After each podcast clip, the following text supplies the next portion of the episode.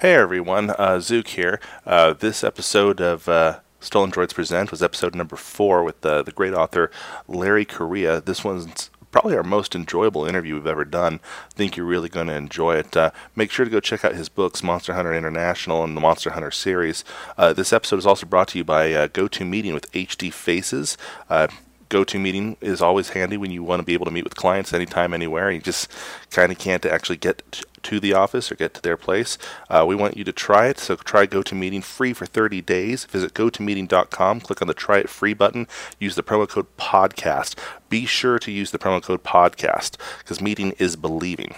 And uh, now on to the episode.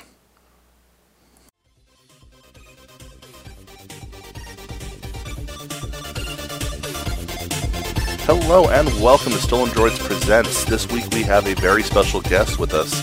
Uh, we have Larry Correia, New York Times best-selling author of the Monster Hunter International and Monster Hunter series. Larry, thank you so much for being on the show.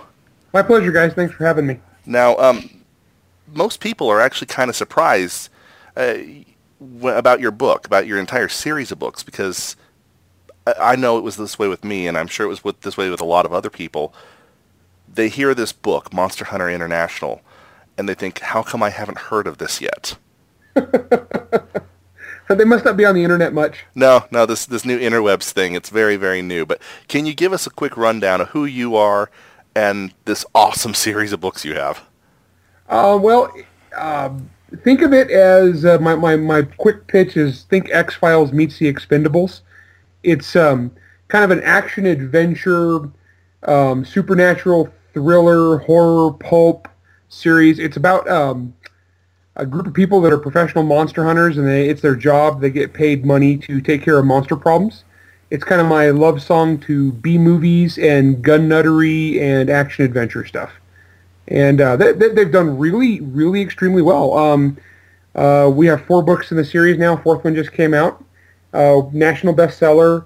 Um, it, it's the Monster Hunter series has done really super good for me. It's it's, it's a lot of fun. I, I recommend people check them out. I, I would too, actually. I, I, I should mention I haven't let him speak yet, but Zahner is on this as well, and he's been reading it. Yes, I, I am, and you know, I, I got to say, I'm having a tough time putting these books down, Larry. They, uh, you know, it, it's it's not just the story. I, I think that that grabs me, but it's how you tell the story. You know, your your style of writing is really easy to read, but it's it's um, very gripping. Kind of it, yeah, that that's the word. Very gripping. It's you just pull me in. It, it very well done. I appreciate that, guys. Yeah, I uh, I like writing. I like writing fun stuff. Uh, you'll never catch me writing, you know, message fiction. Um, there's no heavy-handed themes. There's no, you know, dying polar bears and that kind of thing. It's it's just straight up action, fun. I, want people to just be. Oh, my phone is ringing in the background. Forgive me. Awesome. This is a first for us. We finally have reached that point that someone's phone is ringing in the set. oh, I hope my wife gets that. Sorry. Oh, you are absolutely fine. Otherwise, I'd answer it. well, now while, while that's ringing, um, the first one, Monster Hunter International (MHI), started off. I understand it, you weren't intending to write the next great American novel. No, actually, what happened was I, I, I wrote this book. Um, I was participating on an internet gun forum, and uh, it was just a bunch of guys having fun, and and uh, there was a joke thread called "Lines I'd Like to Hear in a Horror Movie Someday." And um, what it was was, you know, usually in horror movies, it's a bunch of dumb teenagers who just get murdered. And so what we had done is we had taken like all the traditional monster movie, B movie tropes, and we replaced the stupid teenagers with a bunch of our people, you know, like hardcore gun nuts. And it was just hilarious. And this one guy had a had a line, and it's my favorite one in there, and it was, um, the, you know, the difference between me and you really is. You look out there and see a horde of evil brain-eating zombies. I look out there and see a target-rich environment. and uh, that just grabbed me, and, and that was when the idea for Monster Hunter was born. And so what I wanted to do is I wanted to take all the monster movie, all the horror movie stuff, only having I wanted to you know have really smart protagonists, and that's why I don't say that I write horror because really horror is based on how your protagonists react, and uh, my protagonists don't cower. You know, I don't really write victims. I write butt kickers, and uh, it's it's been a lot of fun, and uh, it it really caught on. I guess there's a lot of people out there like me who watch horror movies and get frustrated, like, why don't you just shoot the dang thing? And uh, it, so it's done really good, I think, because of that.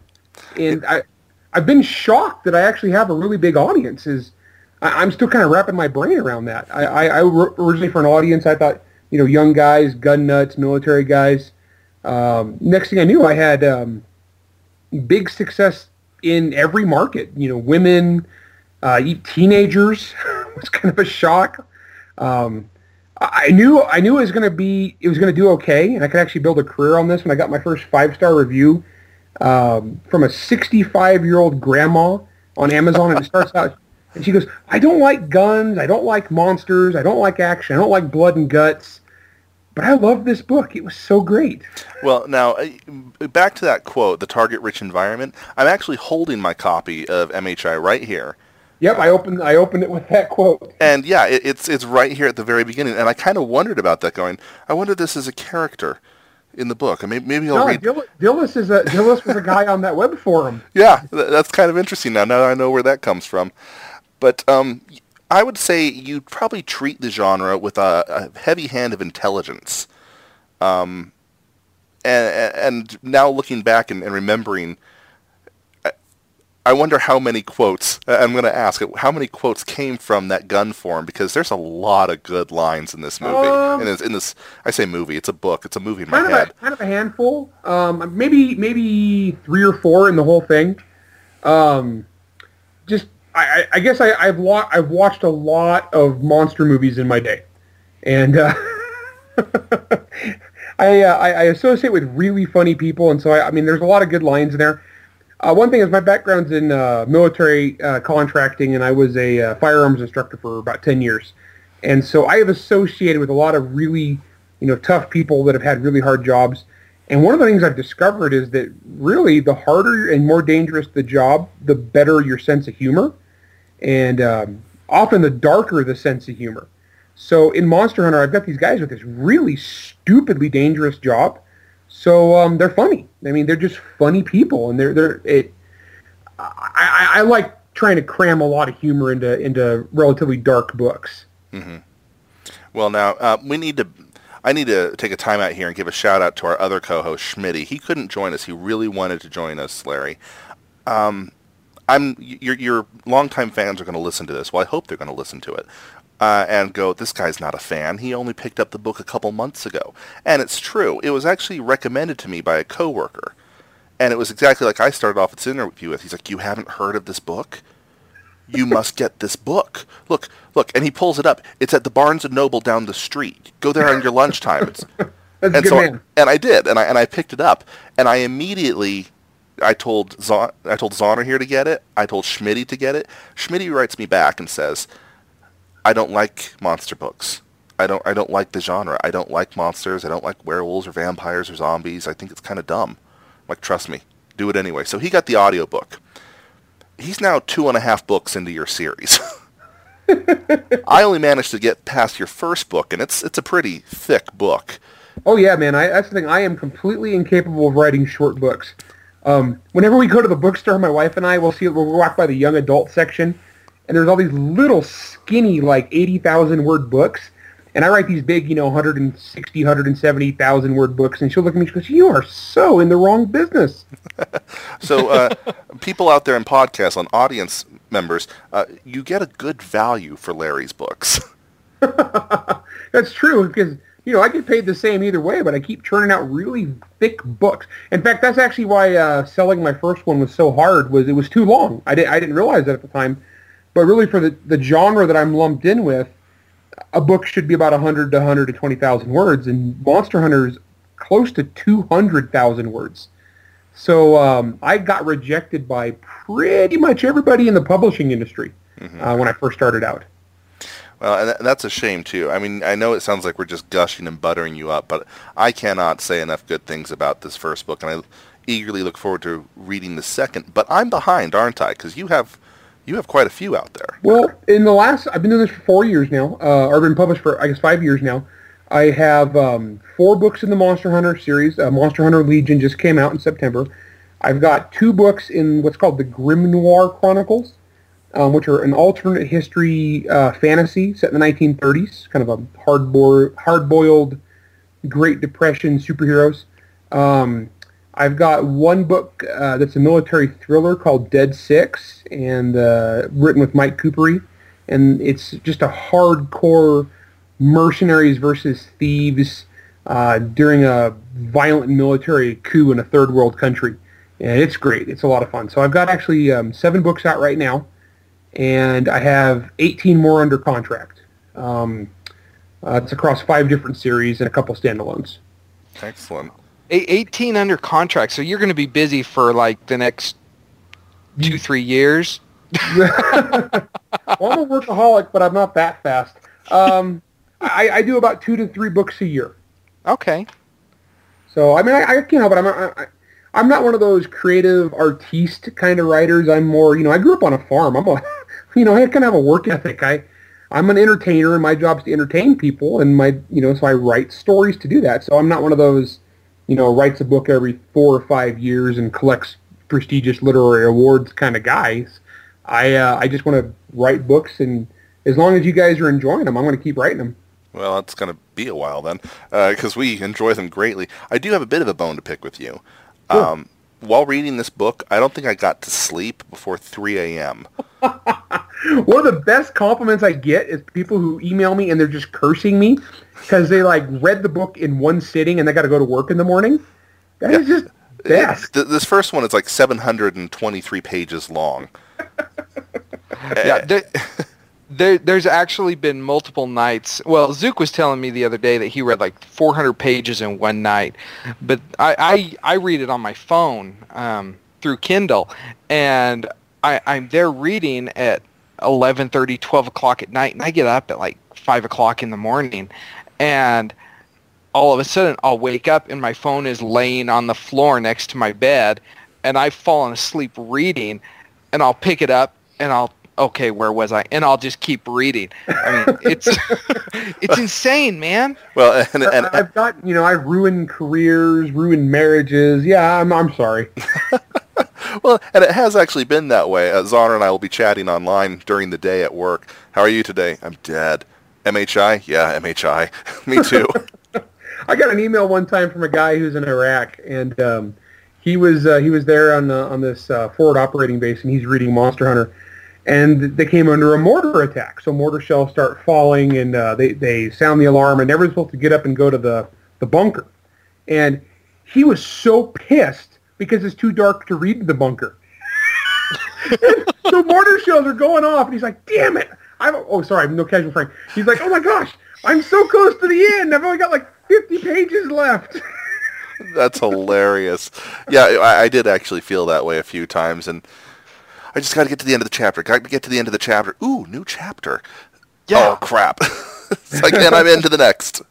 Yeah, like yeah, I, you know, I, I, I, that is, I love, I love that, and it's a good compliment. And I, I've gotten that with uh, pretty much all my series, all, all three of the series I have out right now. That people tend to read them in just one or two, one or two or three sittings, maybe. And uh, you know what? That for me, for the kind of books I write, that is just the best compliment. I, I, I absolutely love to hear that. Excellent. Well, we, we love to give you those compliments, not undeserved. They totally deserve them. Um, I want to touch back on the, kind of the origin of the entire series. You said it was on a gun forum, a gun fan forum, and then yeah, you was yourself has on, a. on a page called the Firing Line, Mhm. uh, thefiringline.com, and then um, actually another page called thehighroad.org, uh, because I originally, you know, I self-published the original Monster Hunter before I got my original, before I got my first publishing contract, and I actually sold it to an audience of gun nuts. So a lot of people are like, wow, there's just so much gun nuttery, especially in the first book. Um, but what they don't realize is um, that was actually a strategic uh, career move. I did that on purpose because it was my target audience. Yeah, Um, well, and what's funny is the fact that I am not a gun nut. I know it's sacrilege. Uh, I'm one of those people who does not own a gun in the house.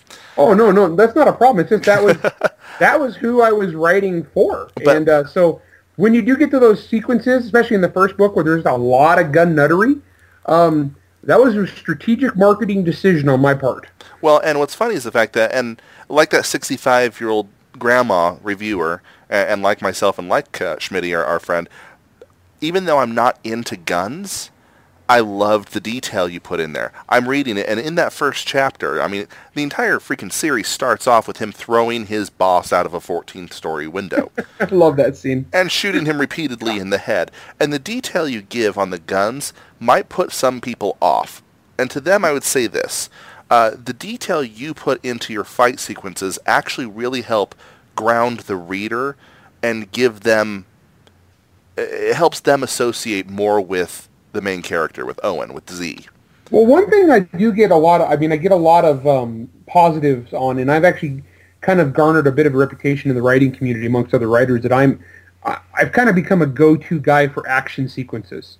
Um, even though I, I am a pulp writer and proud, I, I, do take some pride in you know you know writing quality stuff, and uh, I, um, I, I was nominated for the Campbell Award for Best New Author last year, and um, I, have kind of got this reputation for action stuff, for for just visceral, um, you know, violent sequences. I I'm really that's that's probably my my single best talent would be that um, that kind of thing, which which is good. I mean, I guess that's just that's the kind of stuff I like to read, and so I suppose that's just kind of what draws me to writing that kind of stuff.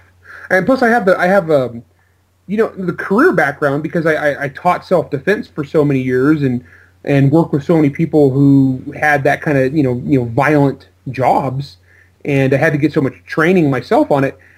You know, if you have that kind of experience, you can kind of cross that over. So even if you're not into that kind of thing, I think if you read the scenes, it, it comes across. And part of my problem with like the whole monster movies and, and B movie genres is kind of the Buffy syndrome where you get a group of just utterly clueless people at the beginning of the movie, and then like by the end of the movie, they're like kung fu fighting super vampires. you know, there's no there's no training. There's no, you know, they, they open up the trunk of the car. There's like sharpened stakes and a crossbow. and uh, you know, I wanted to write something from the perspective of people who actually you know are, are tactically minded. So, for example, I mean, I get emails from people who are you know over. I have a lot of military readers but I'll get emails from guys that are overseas and they're like, wow, yeah, man, if monsters are real, this is totally how we do it. And, you know, that just, that just makes me happy when I hear that because that means that I've done my homework. Yeah, definitely. Uh, you you have done your homework. Um, it, it, comes across. You know, one thing that I thought was awesome as I was uh, uh in, in one of the early chapters in in MHI in in the first one in the series. You talk about you actually mention um, one gun specifically, the Browning Buckmark. And when I read that, that that's actually one of my absolute favorite guns to shoot. Um, I've got a, I've got a couple. And you know, I, I've got a cop buddy, and he told me one day he pulled his out, showing me his guns, and he's all, you know, this is the best gun because it's heavy and it fires like a like a big gun, but it's cheap because it's a 22, so you can shoot it all day long, and it doesn't make you go broke. But as I read that, I thought, wow, this guy knows his stuff. I mean, he's talking up this awesome handgun. This guy has done his homework. He he knows his stuff that he's he's writing about. So yeah, well, I thought well, that was cool. In, in, the in the Grimnoir Chronicles, the first book is Hard Magic. I have John Browning because uh, it's set in the 1930s. John Moses Browning is a character, and I actually made him a gun wizard. Uh, John John Browning is a gun mage in this series, and uh, now there's man. a class I don't remember from D and D. Yeah. Well, Oh, hey, speaking of gaming, uh, I'm a huge, huge nerd, uh, huge gamer. I love gaming. Um, I'm actually writing on a. Pro- I'm writing a project right now. I can't. I can't say. I'm in an, under an NDA, but I'm actually writing for a game company. Um, uh, something for them that's kind of cool. I'm really excited about that. Um, I've got my own role-playing game coming out uh, next year. It's a uh, with uh, the Champion Systems. I'm, I'm doing it with Hero Games and we're actually doing it's for Monster Hunter International, and we're actually doing it's called the Monster Hunter International Employee Handbook and Role Playing Game, and we're running the Kickstarter right now for the whole sold. month of August. Just on that, just on that name, sold. Yeah. Well, the idea was, I you know, I've got a lot of fans that are gamers, I got a lot of fans that aren't gamers, but we wanted to offer something for both of them. So it, think of it as a, if you're just a Monster Hunter fan, but you're not a gamer, it's a great big, you know, 350 page hardcover, um, really nice fully illustrated, full color um, Monster Hunter book filled with just tons of history and stories and original fiction by me and just a bunch of fluff. But it's also a, a role-playing game manual. So if you want to play a Monster Hunter International game, you can. And uh, we actually funded the kick. It was, it was a forty-five thousand uh, goal uh, to fund the Kickstarter, and we actually hit that in the first four days. So um, the Kickstarter is funded. Whoa. Yeah, Oh, so it's nice. actually going really well. We are on track to do pretty darn good. Um, we're up over uh, fifty some odd thousand dollars now. We are um, just doing as many stretch goals as we can. So the more we sell, the more cool stuff we will to give people. Um, Now, now, quickly, how how long does that Kickstarter go through to? Is there an end point on it, or end it date? goes to the end of October. Okay, and how can people find that link? Is it on your website, or Yeah, if you go to if you go to um, just Kickstarter.com and just put in Monster Hunter, you'll find it. Or if you go to my blog, it's uh, because my last name is spelled funny. People have a hard time with it. Um, just put uh, Monster Hunter International or Monster Hunter Nation into your search engine into Google, and uh, I'll be the first thing that pops up. we'll also have links in the show notes for anyone who comes by stolendroids.com. It'll be right there, so we'll link to you as well.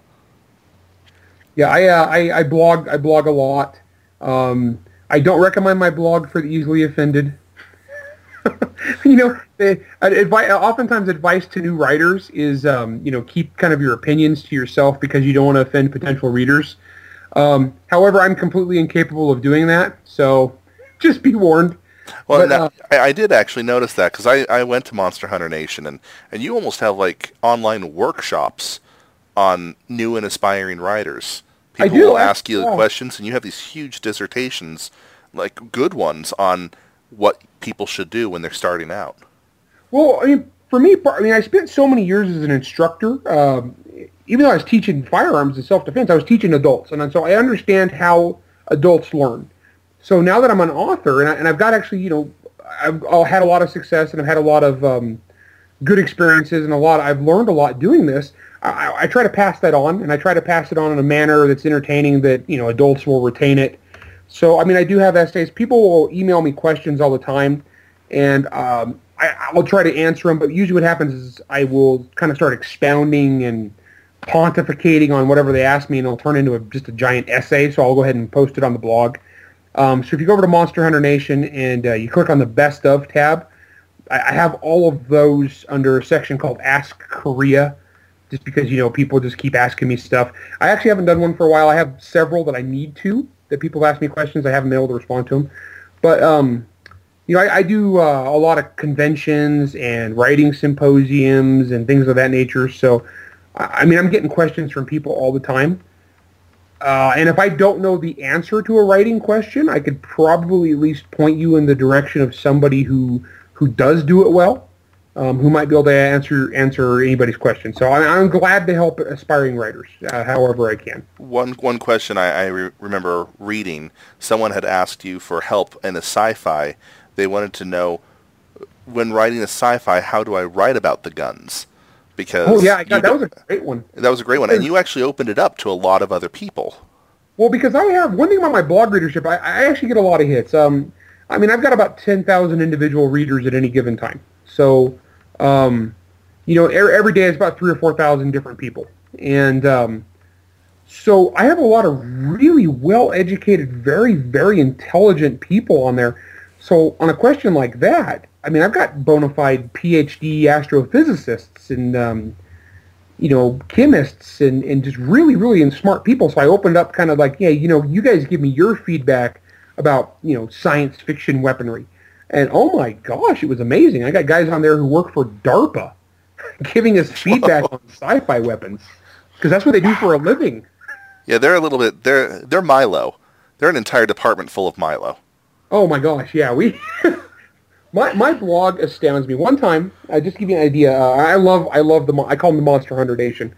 Um, my fans are amazing. One time, um, I got into this like, um, you know, I was a, an accountant for many years. I got my degree in accounting and as a finance guy, and uh, I, so I'm very opinionated on, on money matters. And so one time I was kind of talking about some economics issues, and this guy gets on, and he's a PhD economist professor at some university, and he starts going off about how I'm wrong. Well, within 30 minutes, this other PhD economist professor jumps on, and starts arguing with him. And so I had this great big fight between these two doctors of economics. And they both whipped out their resumes and their credentials and, and to like, you know, bash the other guy. It was it was pretty amazing. I, I've got some really smart readers. It's kind of scary, actually. Um, so does that kind of thing happen often to you, or where yeah, I, will? I have some surprise. I mean, I have surprising fans. Um, people who who have just it, it just reminds me how much I research I need to do before I write a book. And if it's any topic I'm not familiar with, I need to get it right because I can guarantee that somebody reading this book um, knows exactly what I'm talking about and will call you know call BS on it the second I screw something up. So um, yeah, I have some shockingly well-informed readers especially okay, like on the military thrillers, um, on Dead Six. I mean, I did my homework. I, am a pretty sharp guy on this kind of thing. I know I'm pretty well informed on, on you know tactical matters, and my co-author on that book actually is uh, he's a vet. He's a, a, a, EOD explosive ordnance disposal guy. So you know, remember the movie The Hurt Locker? The guy guys walking around in big bomb suits. Mm-hmm. That's what Mike does. I mean, so he's got the single most dangerous job you can have in the military, and so Mike, you know, Mike knows this stuff. And so, you know, we wrote this military thriller, but we are like, by golly, we are going to get every detail right. I've got a proofreaders, and so we sent out to tons of proofreaders. I have this one guy. Uh, I won't say who it is, but he um, he's basically a real life Jack Bauer. Like if you looked at his resume, he is Jack Bauer. I mean, that's what he does. Um, he is a no kidding bad mamba jamba. All right. So for the U.S. government, and so I, I ran it past him, and we were thinking, you know, we're going to be pretty, we're going to be pretty good, we're going to be pretty accurate. He comes back with eight pages of notes on the manuscript as far as things that we could have done better or, or things that we got wrong. And it was some obscure stuff that if you don't do this kind of thing for a living, you would just never ever realize. And uh, so I, I am really big on using my fans and my fan base's knowledge to make sure I get stuff right. Well, it it, it works. Do you find? I'm assuming kind of like the physics and the military tactics and the weapons, you kind of got that covered. Do you have a lot of fans helping to contribute to, I mean, the monster lore? Again, I'm only one book in, but you were talking about some monsters, and I'm going, okay, I remember that from like Lovecraft. I remember that from like a TV show. I, I've never heard of that, and I'm sitting there. It's 2:30 in the morning. we're talking about the Humboldt folk Oh man, yeah, those I made up. And and, and I'm immediately I'm like, oh, what are they? Oh, he doesn't even.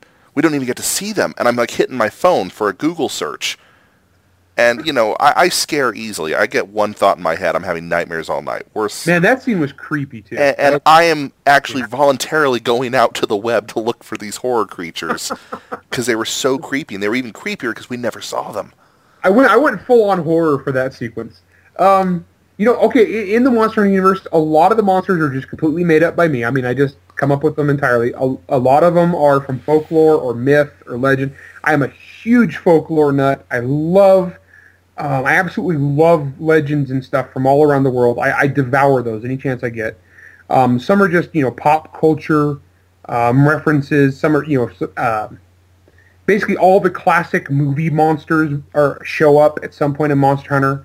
Um, a lot of the really strange ones that, that, that, are referenced in there are, are usually myth and folklore, and a lot of times, um, you know, not from Europe or North America, so they're not as familiar to, to American readers. Um, and I get all the time uh, fans from all over the world who will email me and they'll be like, "Oh, hey, have you ever heard of the such and such?" And it will be eh, some legend from their home country, and uh, so then inevitably I'll go off and research it and find out what I can about it, and it, it's you get a lot of really good ideas that way.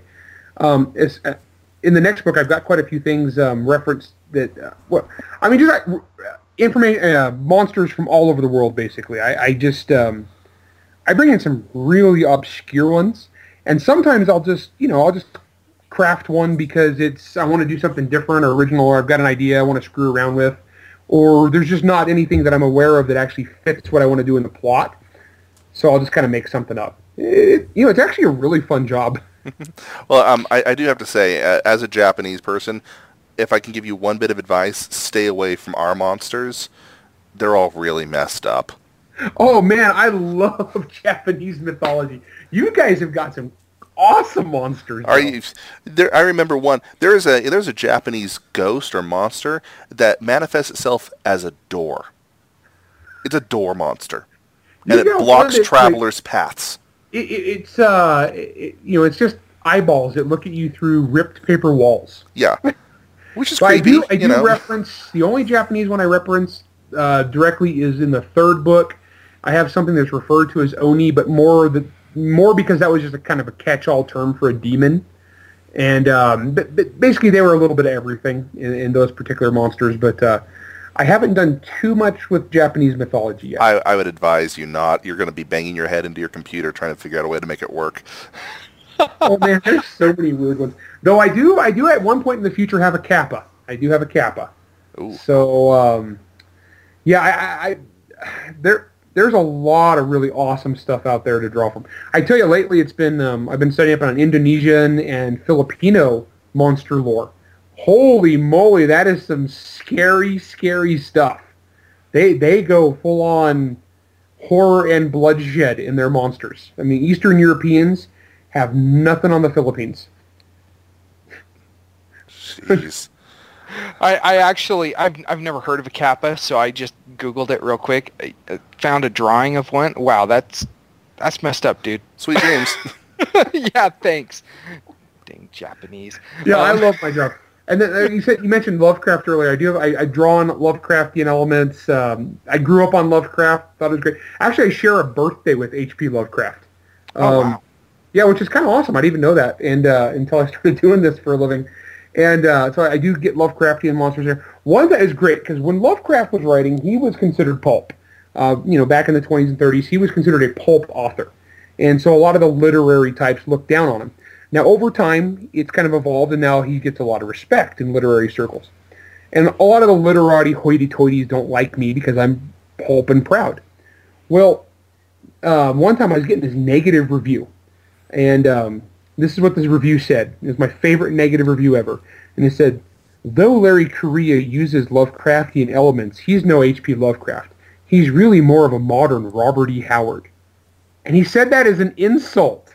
He was trying to insult me by comparing me to Robert E. Howard, the guy that invented Conan. the very fact that we know who we know who that is means that he was a success. Exactly. I was like, wait, wait, wait, wait, you're saying that as a negative?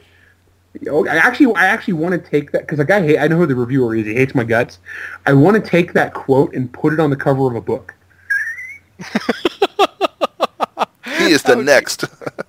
That would be awesome. That- I, I, I you just a lot totally of things should. just out of spite. You totally should. I would. You, uh, what I would, you know, I've always kind of wondered if only I was like a movie producer or an author and I got a really crappy review. Because you know what a lot of, y- you know, you go to like a, a movie and it has like the really, really, really bad reviews. You know it was bad reviews, but they took quotes from the critics anyway and just added the dot, dot, dot.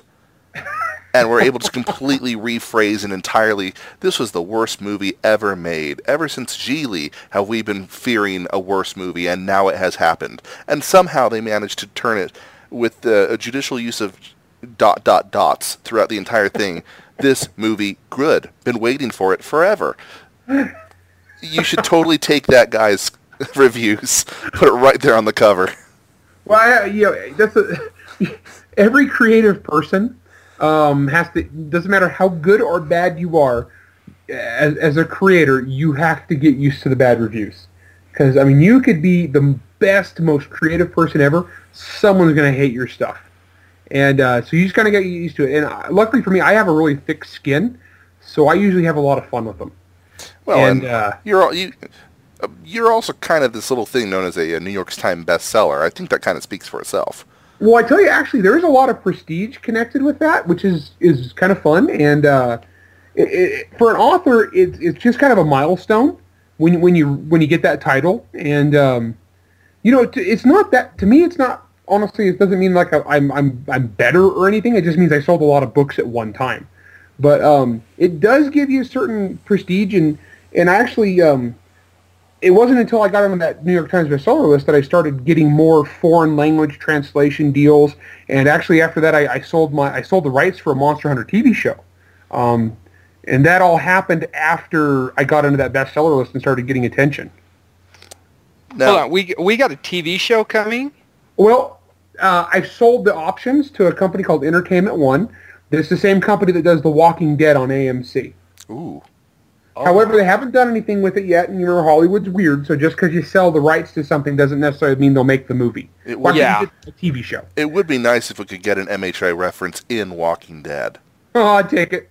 That, that- I think that would. I don't. I, I I I don't watch Walking Dead. I'm the only one on the in the world. I'm pretty sure. I think my kids watch it and I don't. But Because you're terrified of zombies. I am. I'm terrified of zombies. Uh, and also, I missed like the entire first season, and I just haven't caught up. Yeah, I, it's their, their quality. I mean, the, the guys do really good work. So I just personally have my fingers crossed that they'll actually they'll actually make this. So um, that would be really awesome. And in worst case scenario, they make a TV show and it's horrible. But you know what do people always say whenever there's a bad TV show? They always say the book was better. So um, you know, I will take even a bad TV show if someone wants to make one about my stuff.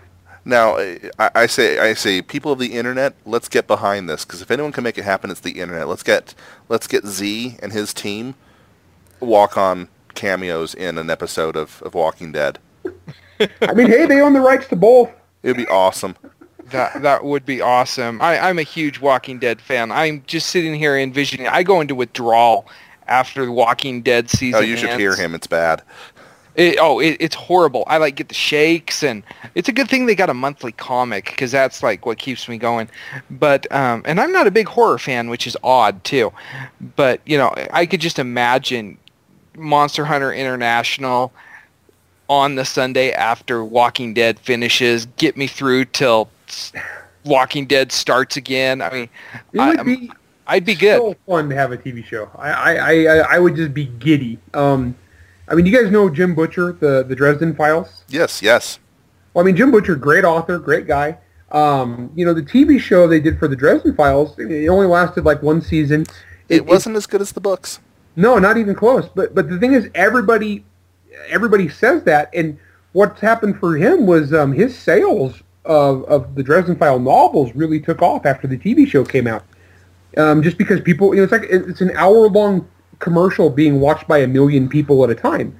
So, I mean, for a writer, if you can get some stuff on TV, it's amazing. Um, well, for example, my last book came out, and it drove me absolutely nuts because, uh, I w- according to the Nielsen book scan, I was the number 13 best-selling fantasy novel in the country, and um, number three in hardcover. And the kicker was, of those 11 that were ahead of me, seven were Game of Thrones, or were various Game of Thrones George Martin books. And, uh, you know, show on HBO, you just can't touch that as an author. Um, it, it- that's really hard to break through, uh, just to reach that many people, unless you have that kind of media exposure. Yeah. Yeah, definitely. I mean, that's that would just be epic. I would love that. Now, now that I my, my brain's spinning on it now, I'd like to see the MHI team also have a walk on on True Blood. That'd be hilarious. Because in that show, they're the heroes. The, the Yeah, vampires that- are the that would be heroes. season finale. Actually, that would be the series finale. well, actually, I mean, I, I've met Charlaine Harris, and she's really super. She's su- super nice, and she actually uh, she actually read and really liked the first Monster Hunter novel. Um, and Jim Butcher actually read and really liked the first Monster Hunter novel. So I've got a lot of people who like the book who are on TV. So uh, you know, hey, fingers crossed. See, we don't Hey. get any of our of our idols ever saying they listen to our show. Oh, Yeah. sadness. Never know. I actually uh, some sometimes things will surprise you. Um, uh, Ted Nugent. I got I got a picture hanging out with Ted Nugent. You know, sporting a Monster Hunter patch. nice. You know, so you never know who's going to read your stuff or, or see your stuff. That's like you can die happy then. Yeah, I mean, I got to hang out with Ted Nugent, and he's you know rock and roll superstar, and he's liking my stuff. That's kind of awesome. Now, what I find kind of interesting, I say funny, but it's not funny, haha, just funny, huh, is that you got into the New York Times bestseller list. And not that the New York Times necessarily has anything to do with choosing which books will be chosen to be on the bestseller list. They're taking, like you said, who sells the most books. Well, it's a little weird. They actually have um, it's kind of a, it's kind of secret how they do it because it's not all the books in America. It's not all the book sales in America. They have certain secret stores. I think there's about 160 or 180 of them that report to the New York Times. Um, and it's all about your velocity. So it's how fast you sell them. Like, for example, if you have a book come out and you sell a thousand copies a week for 52 weeks for a whole year, you know, that's a lot of books, but you'll never make the New York Times. You could have a book come out and sell 20,000 copies in week one and then never sell another copy. It will make the New York Times. So even though the first book sold more books, it never gets on there. Second book did get on there. Interesting. If that makes sense. But it So doesn't, knows but it's interesting. It's really weird, and it's it's not the most accurate thing in the world, but it's the most prestigious one. Mm-hmm. So I I don't get it. well, I, I just find it interesting because typically when people think of a monster book on the New York Times bestseller, someone is sparkling or you know Oh, it's we, Americans have this huge love obsession with the misunderstood monster. Yeah, And- paranormal romance really kind of took over horror there for a while. And and We- this yeah. is completely the opposite. In fact, you had a character in the first book, uh, a governor or something, and she she just she bought into that whole thing. And you know, after the vampires were done devouring her and playing soccer with her corpse, then the team, the MHI team, was allowed to go in and clean house. We uh, there's a line actually in the second book um, where Owen says, "In real life, vampires only sparkle when they're on fire." um, That needs to be a bumper sticker. Yeah, I've kind of, I've kind of, I think I kind of came along in time for my career to ride the anti-Twilight backlash.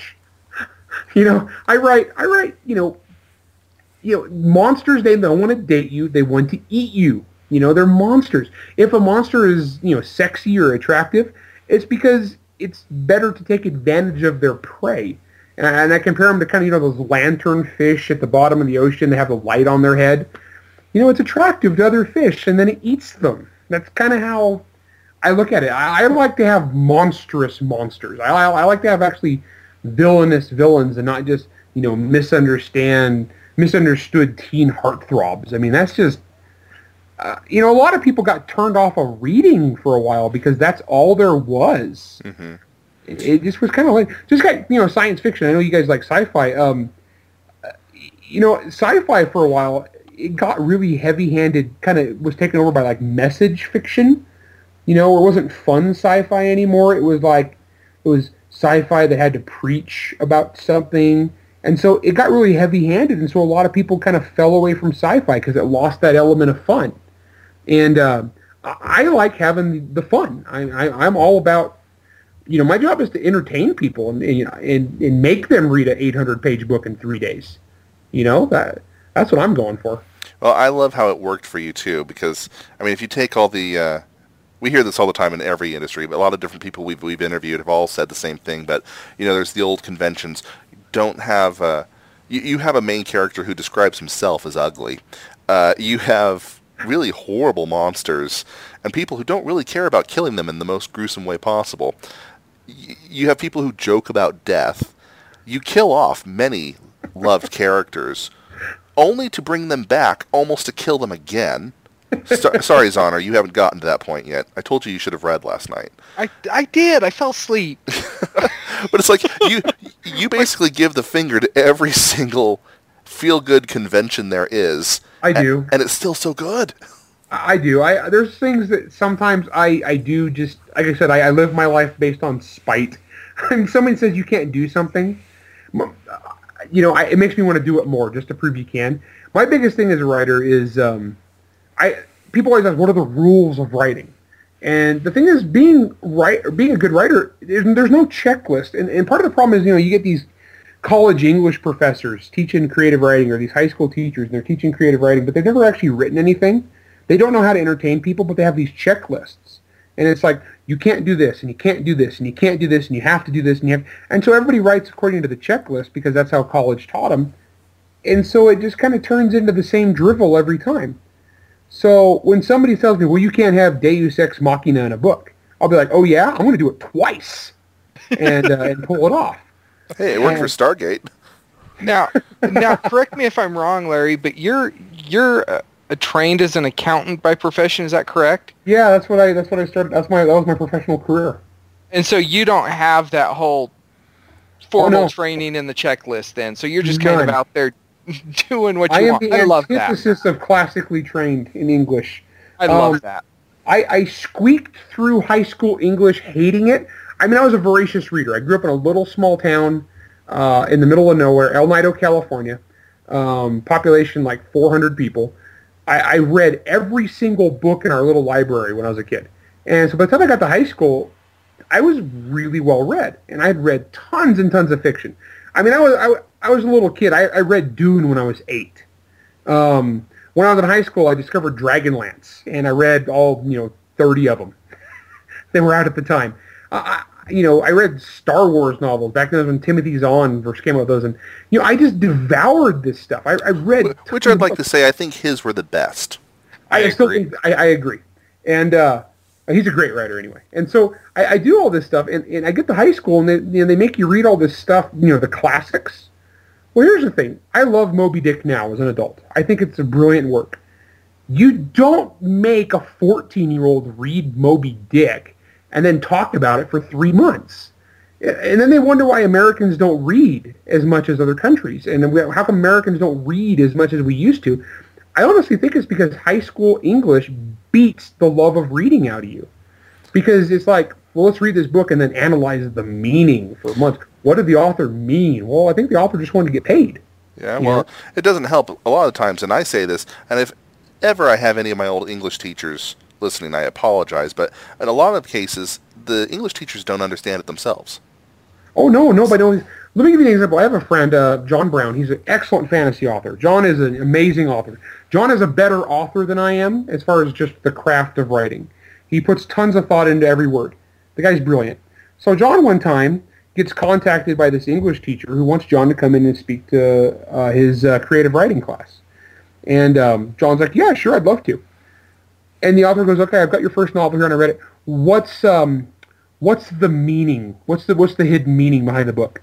And John goes, uh, well, it's a fantasy novel. It's about this, this, and this. He goes, no, no, no. What's the hidden meaning? What does it really mean? And John's like, well, it's a, I, it's a book, and it's about this. No, no, no. And then, and then finally, the guy says, well, you know what? It's okay. You don't need to come, because there is no. For most books, we're just telling a story, and so the you get these people looking for deeper meaning when there's not one. That's when you that's when you actually flip it around. What did you take from it? And then you then you just use up their entire time with letting them talk about Well, it's one of those things. It's it's the only place that Freudian psychology is still valid is in college English classrooms. Do you ever just make crap up? Someone asks you what the deeper meaning is and just make it up?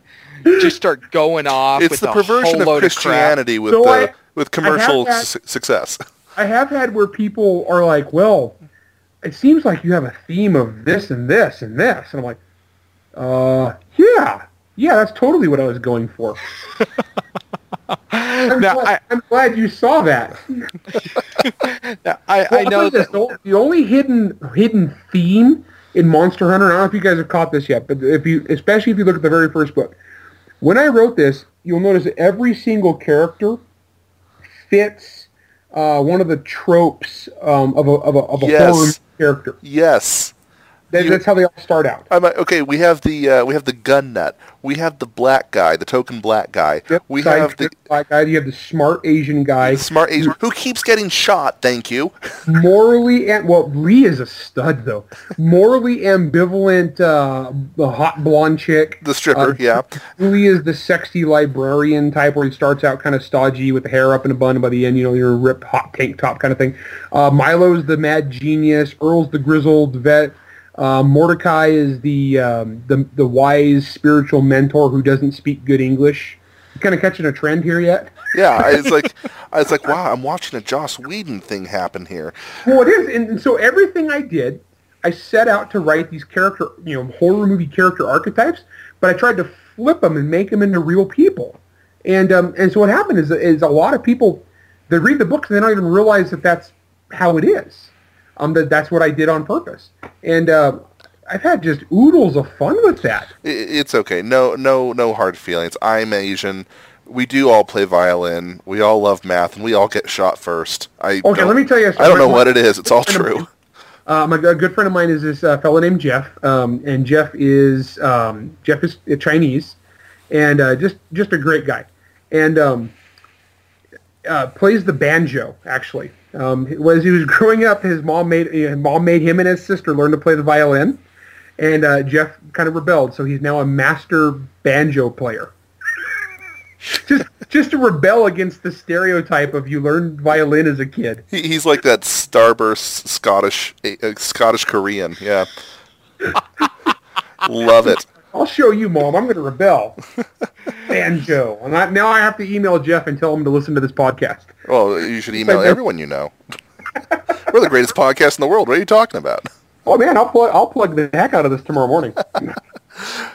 well, uh, well uh, there there was a lot of um, backlash at one point against the Harry Potter novel, saying, "Oh, well, they promote witchcraft, and we can't have kids reading this because it's going to make them all devil worshippers," and and crap like that. Did you ever did you ever get any of that with your books, or?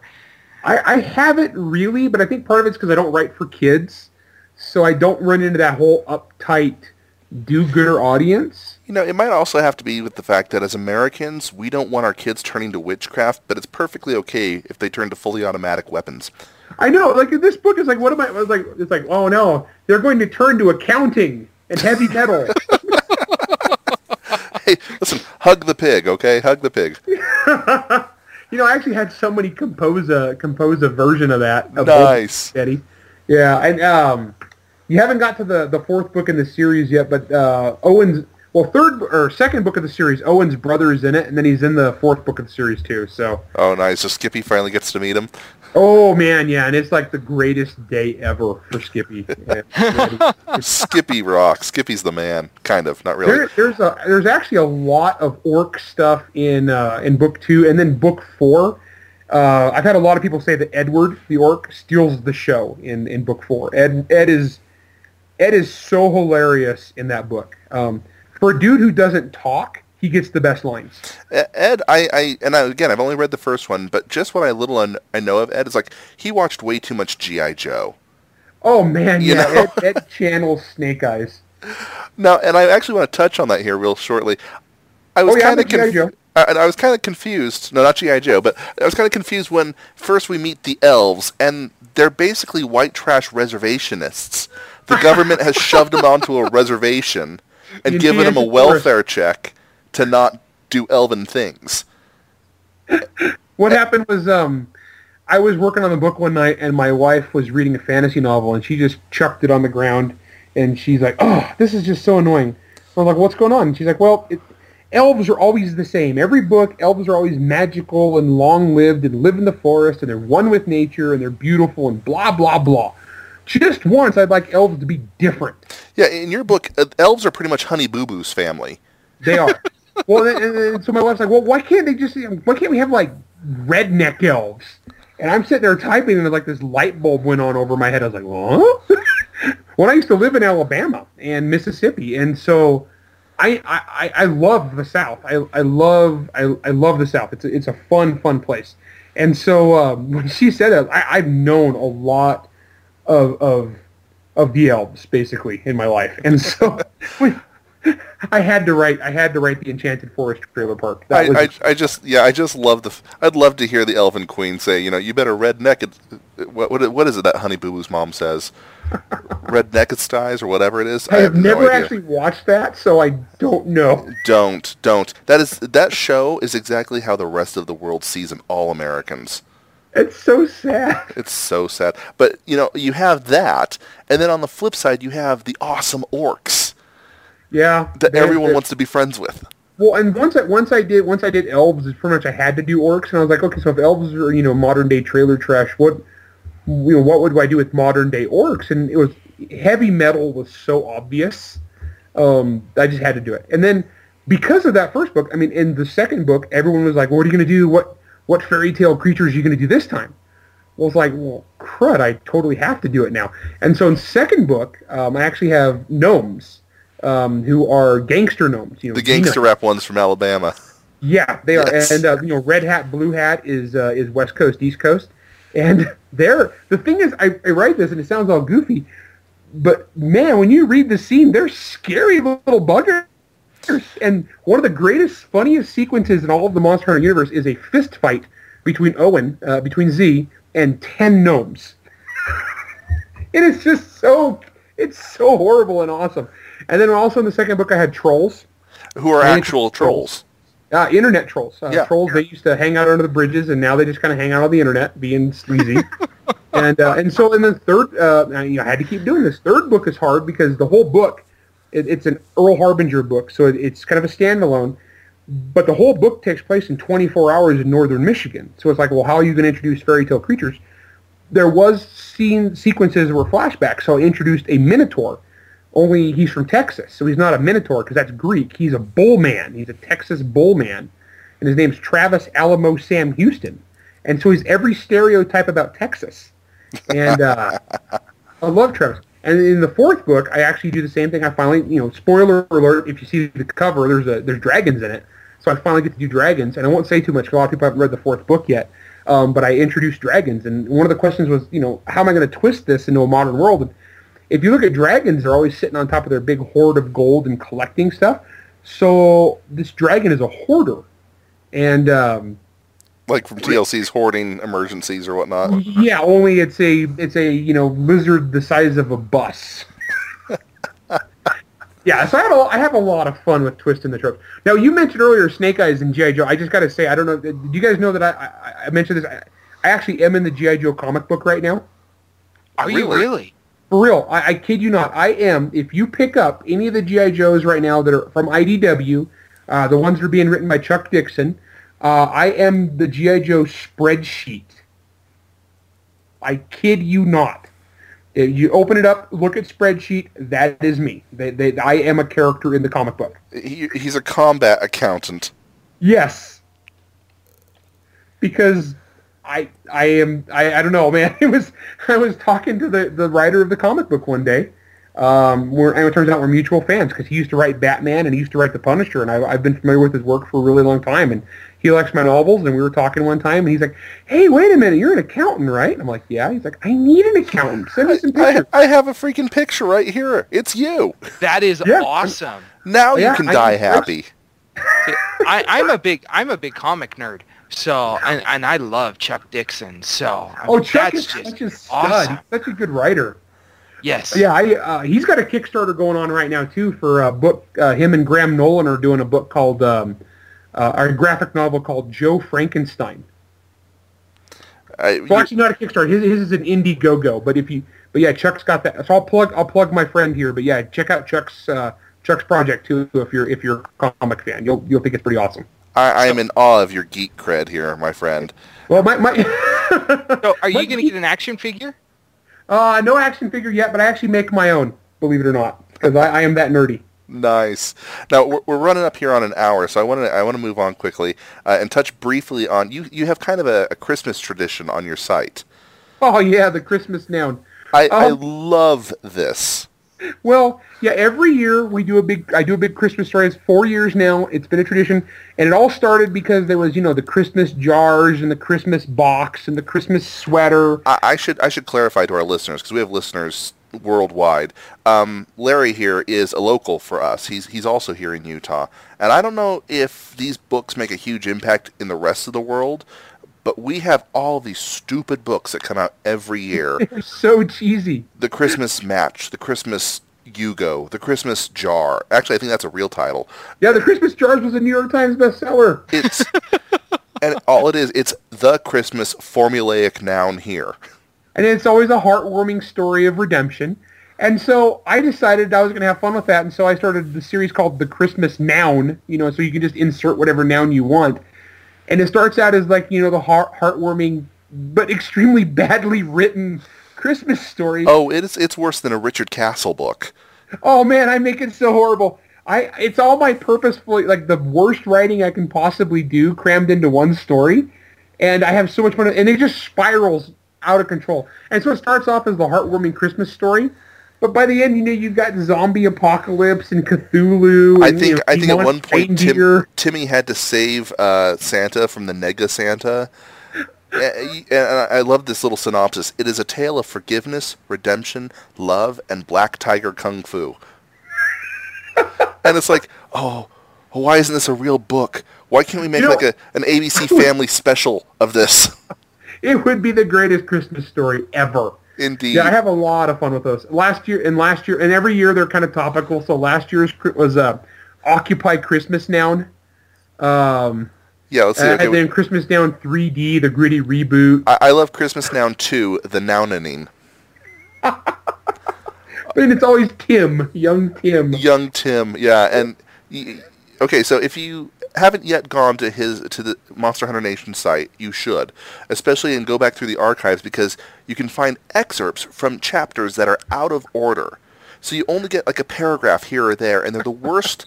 They're the very worst paragraphs you could ever find of any book. Oh, I And it love al- it. almost yeah, go it- to the best of tab. All the Christmas nouns are under the best of tab. And there's another thing that's like the Christmas noun that's absurd and badly written and awesome called uh, The Adventures of Tom Stranger, Interdimensional Insurance Agent. Oh, nice. Very cool. I love it. Because you're in strange hands with Stranger and Stranger. That I- sounds like it should be a television show. I, I immediately went to cousin Larry and Balki.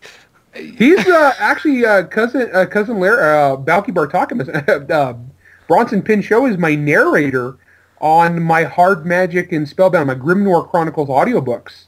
Um, he's a brilliant narrator, and actually we won the Audie Award last year for Best uh, Fantasy Audiobook. Bronson Pinchot. There's Yep. a name I haven't heard for a long time. He is such a good narrator. That's what he's doing now. He's amazing. Well, he can do it with his voices. He's amazing, yeah. Yeah, we were actually uh, uh, for Hard Magic. He did such a good job. We were actually up for he was up for Best Actor for all audiobooks with uh, one of my books. Wow. Oh wow. Yeah, and then we and so then we won Best Fantasy for the same for the same book. That, that's Hard Magic, and that's a that's a great book. That's a that's an awesome book. Wow. I'm really proud of that one. I, it, I, I absolutely hate doing this because we're up on an hour here, and and I'm having so much fun talking to you. We do have to we have, do have to come to a close, but where can people find you? Where can people? We have Monster Hunter Nation. Just search for it. It's actually larrycorreia.wordpress.com. Is that correct? Yeah, that's correct. Okay. Uh, check, check out check out my blog. Check out the Kickstarter right now. Um, and, and- and we're having a lot of fun with that. That's an awesome project. And my books are available in stores everywhere. Um, if you want to um, get the ebooks, you need to go to baen.com. B-A-E-N. That's my publishing house. Okay, we'll have a link to it in the show notes. Again, Monster Hunter Legion, book four in the Monster Hunter series, just released beginning of September. Go out. If you haven't read the other ones, pick them up, and then pick up Monster Hunter Legion. You won't be sorry. So, until next time, Larry, again, been an honor talking to you. You've been absolutely epic. So we do appreciate you here on this on the show. Well, thanks, guys. I, I thank you for having me on. All right. Until next time, this has been Soul and Droids Presents.